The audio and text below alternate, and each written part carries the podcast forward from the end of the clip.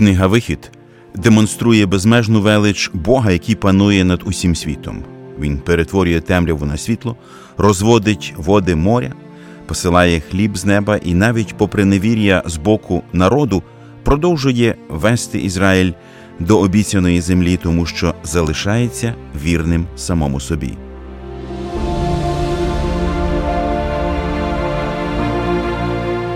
Ви слухаєте подкаст Вивчаємо Біблію разом.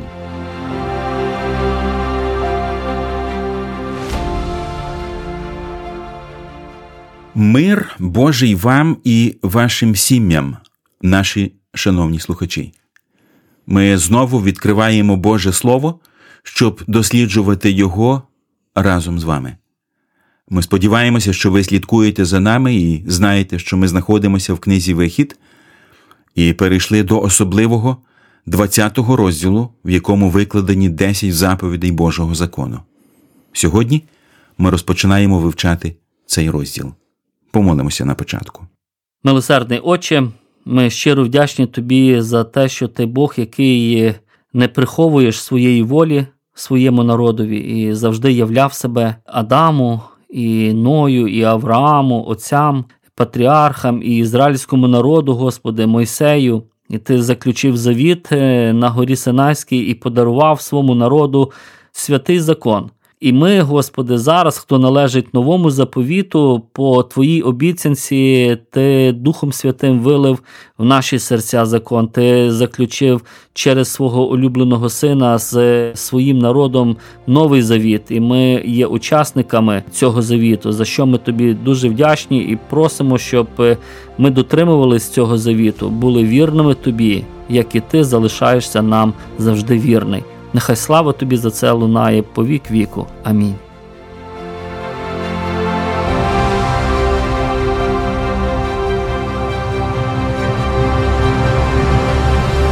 Перед тим як розпочати глибоке дослідження 20-го розділу, ми хотіли б дізнатися про наступне: десять заповідей закону в тій культурі, в тому суспільстві, в ті часи.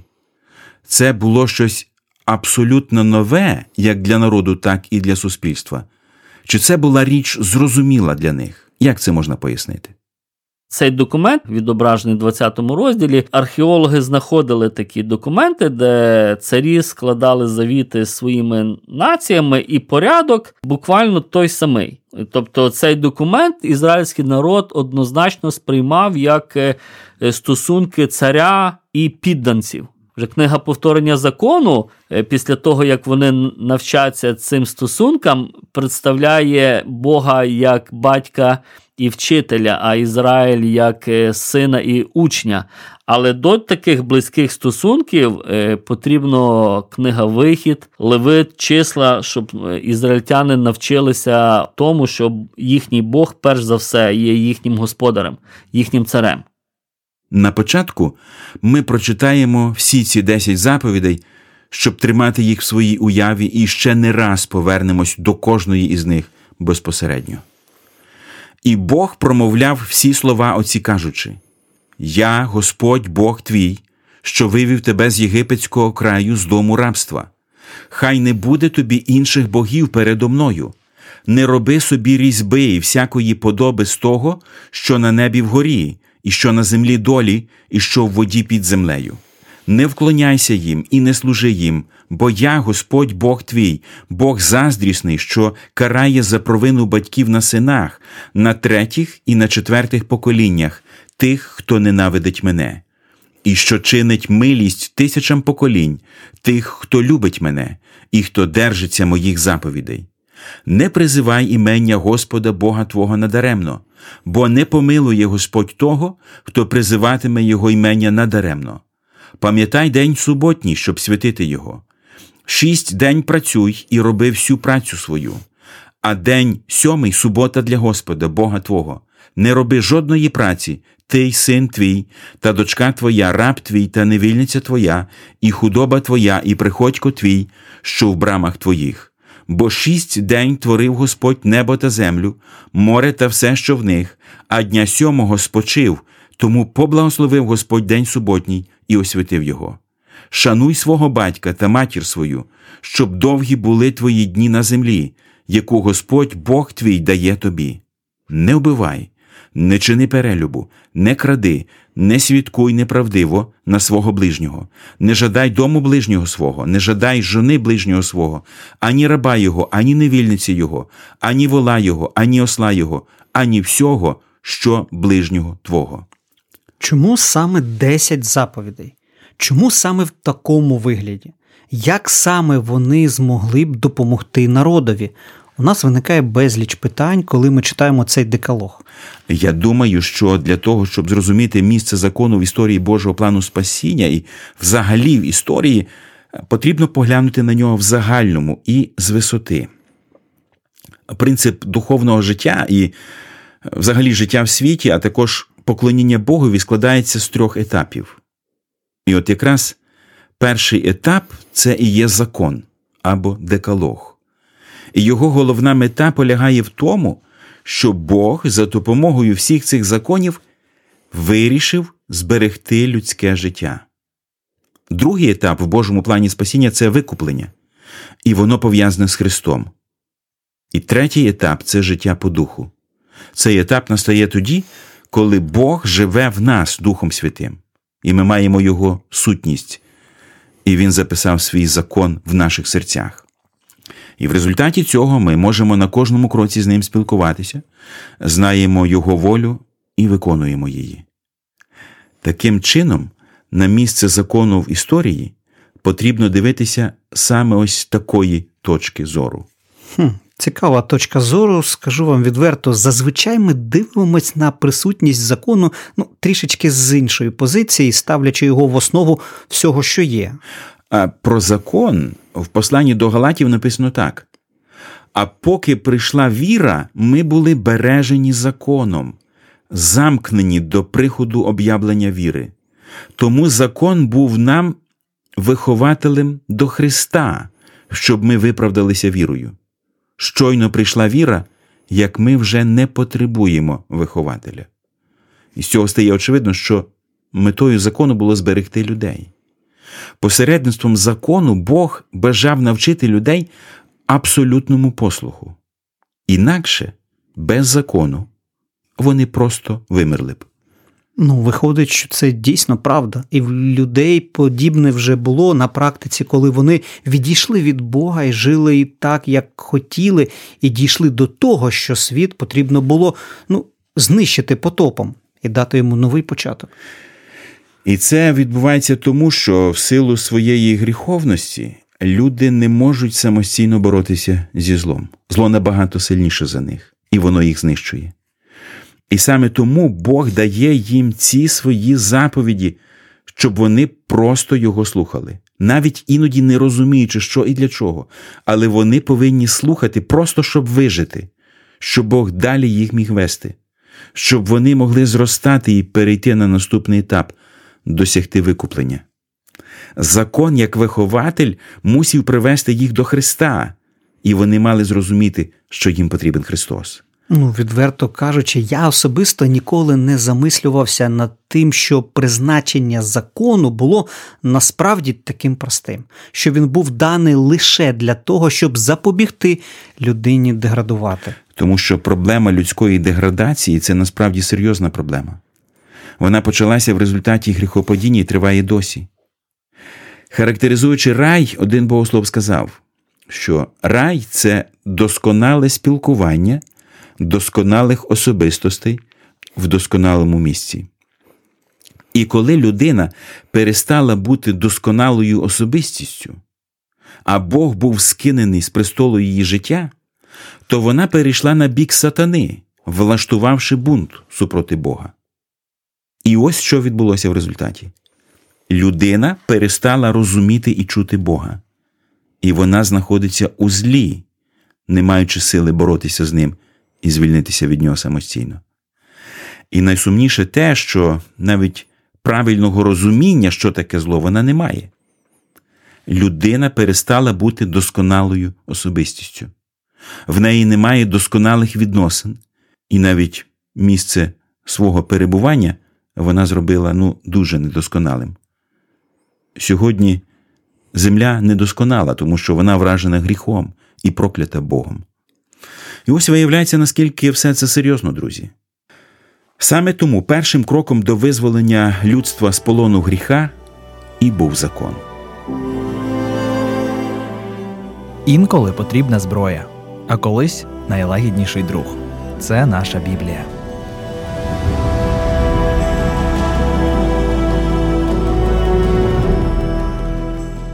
Перша заповідь закону проголошує: Я Господь, Бог твій, що вивів тебе з єгипетського краю, з дому рабства. Хай не буде тобі інших богів переді мною. На самому початку Бог представляє себе для народу як такого, що вивів їх з рабства. Про що це говорить?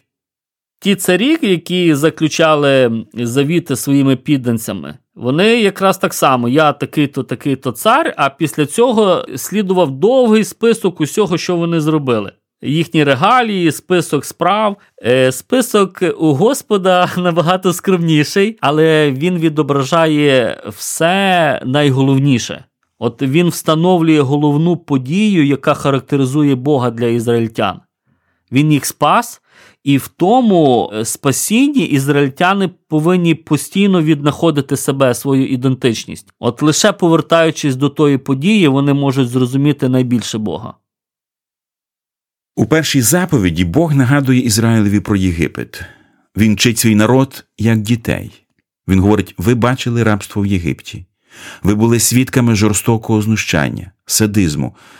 Вам загрожувала смерть, але ж я визволив вас, я вас люблю, я ваш Господь, і я буду турбуватися про всі ваші потреби.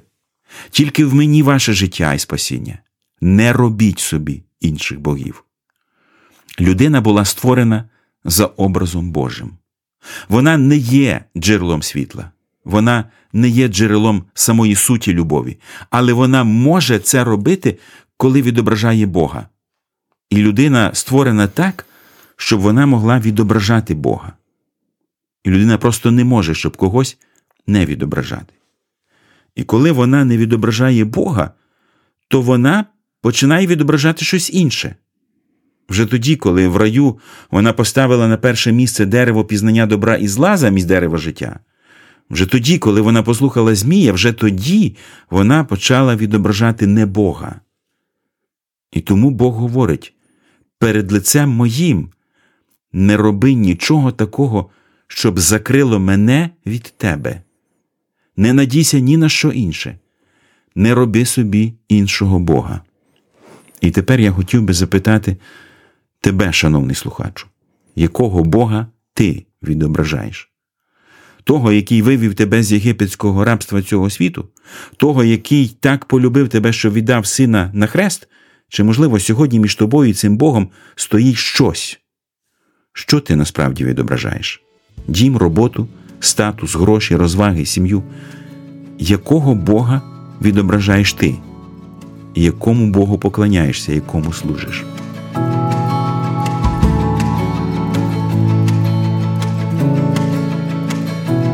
Прокидатись зранку це відчувати Бога, читати Його Слово, це знати Його.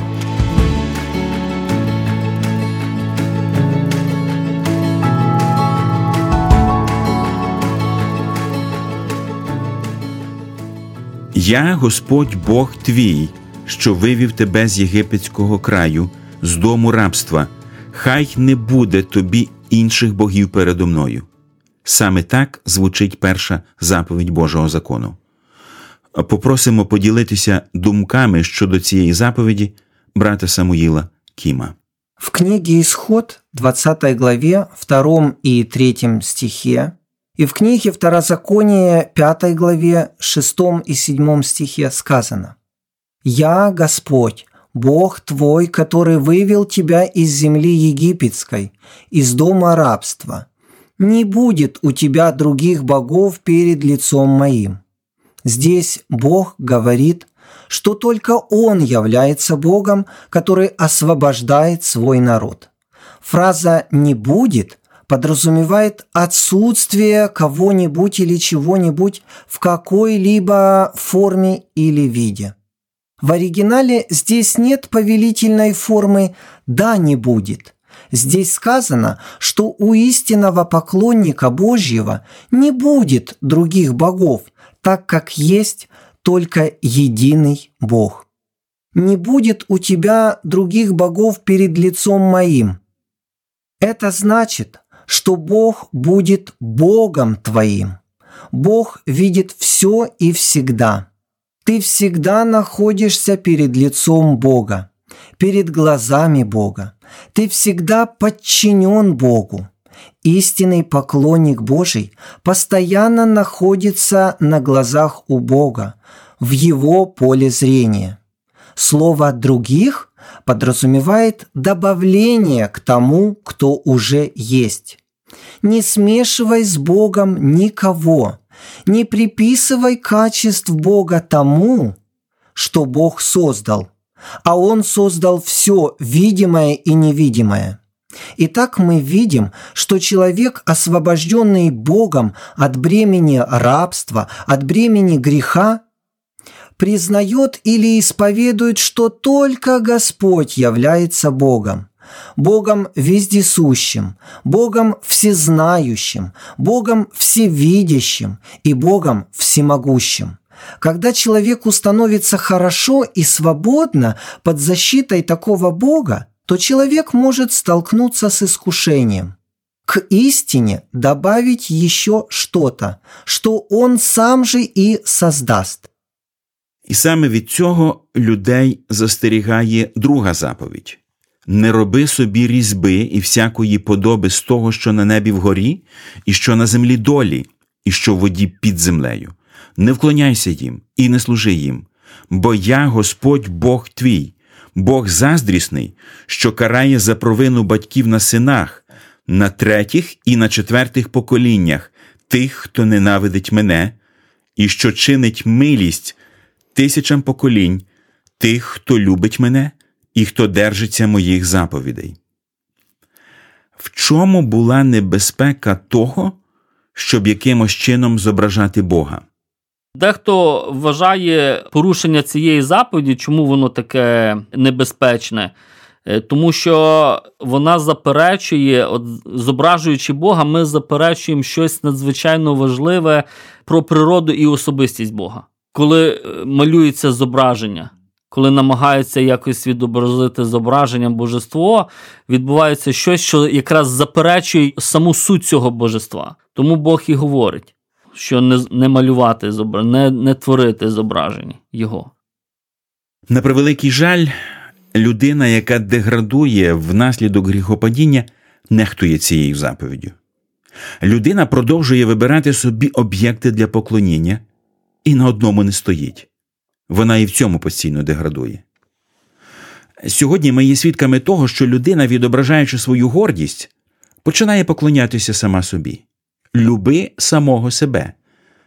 Цей девіз став мало що не основним девізом сучасності. Інші ставлять людей на Божий престол і починають їм поклонятися. Ви чули такий вираз? Ми живемо заради дітей. Це означає, що діти займають місце Бога, і батьки роблять все, що вимагають діти. А якщо батьки не захочуть, то діти падають на землю, наприклад, в іграшковому магазині, і починають дригати ніжками, і мама купує все для свого маленького божка. Наступний рівень поклоніння влада. Ми думаємо, що якщо прийде достойний президент, то він забезпечить нас всім необхідним. І насправді це поклоніння людині, очікування від людини того, що Бог обіцяє дати. А ще нижчий рівень поклоніння це тоді, коли люди починають поклонятися сонцю і воді, як в Єгипті. Далі підуть тварини, комахи, рослини, потім черево стане нашим Богом. В наш час ми дійшли до того, що поклоняємося просто речовині, наркотикам, алкоголю, і все це руйнує. Різні об'єкти поклоніння руйнують нас на різних рівнях. Духовна заміна руйнує недуховному, інтелектуальне поклоніння руйнує інтелектуально, тому що у нас немає правильного розуміння. Відбувається емоційна руйнація, коли ми поклоняємося людині, і настає навіть фізична руйнація, коли їжа стає Богом, наркотики, алкоголь або ще щось. Друзі мої, від духовної і фізичної деградації. Нас може зберегти лише поклоніння єдиному Богові. Не забувайте про це. І поміркуйте над тим, яке зображення Бога існує особисто у вас, і кому саме ви поклоняєтесь і присвячуєте своє життя.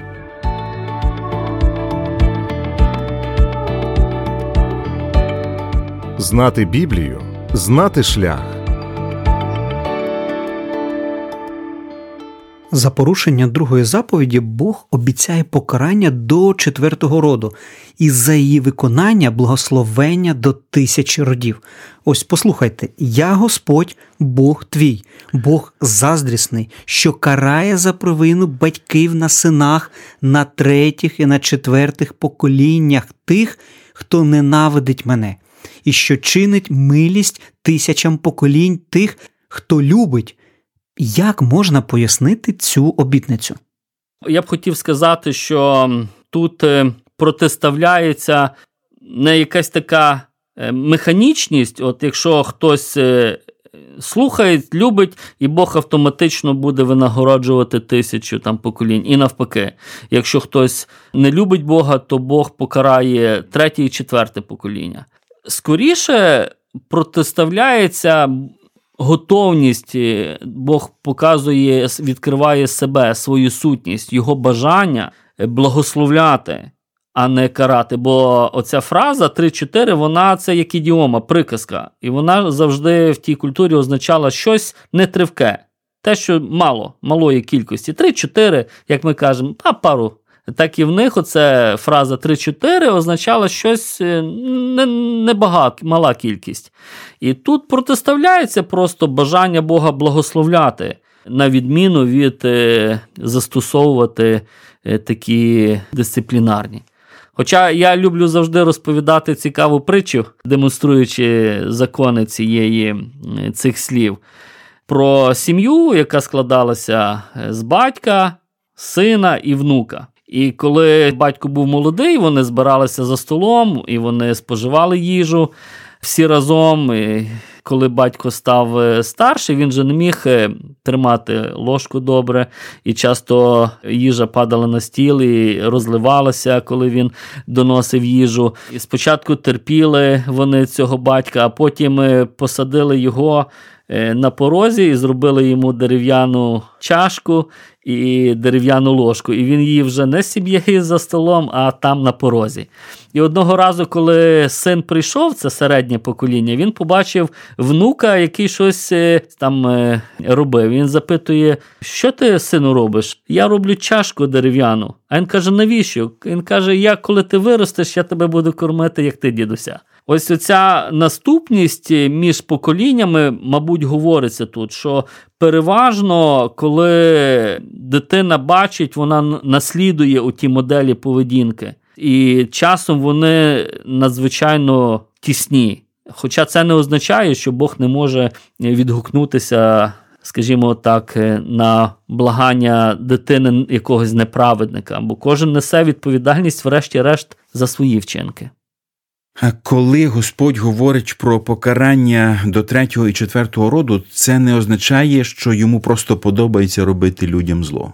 Він любить людей, і він виховує їх. І саме тому допускає наслідки гріха.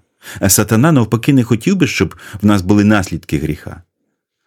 Ще в раю Бог сказав, що обов'язково будуть наслідки гріха. Змій буде жалити в п'яту. Це наслідки але це тільки для того, щоб ти навернувся до Бога.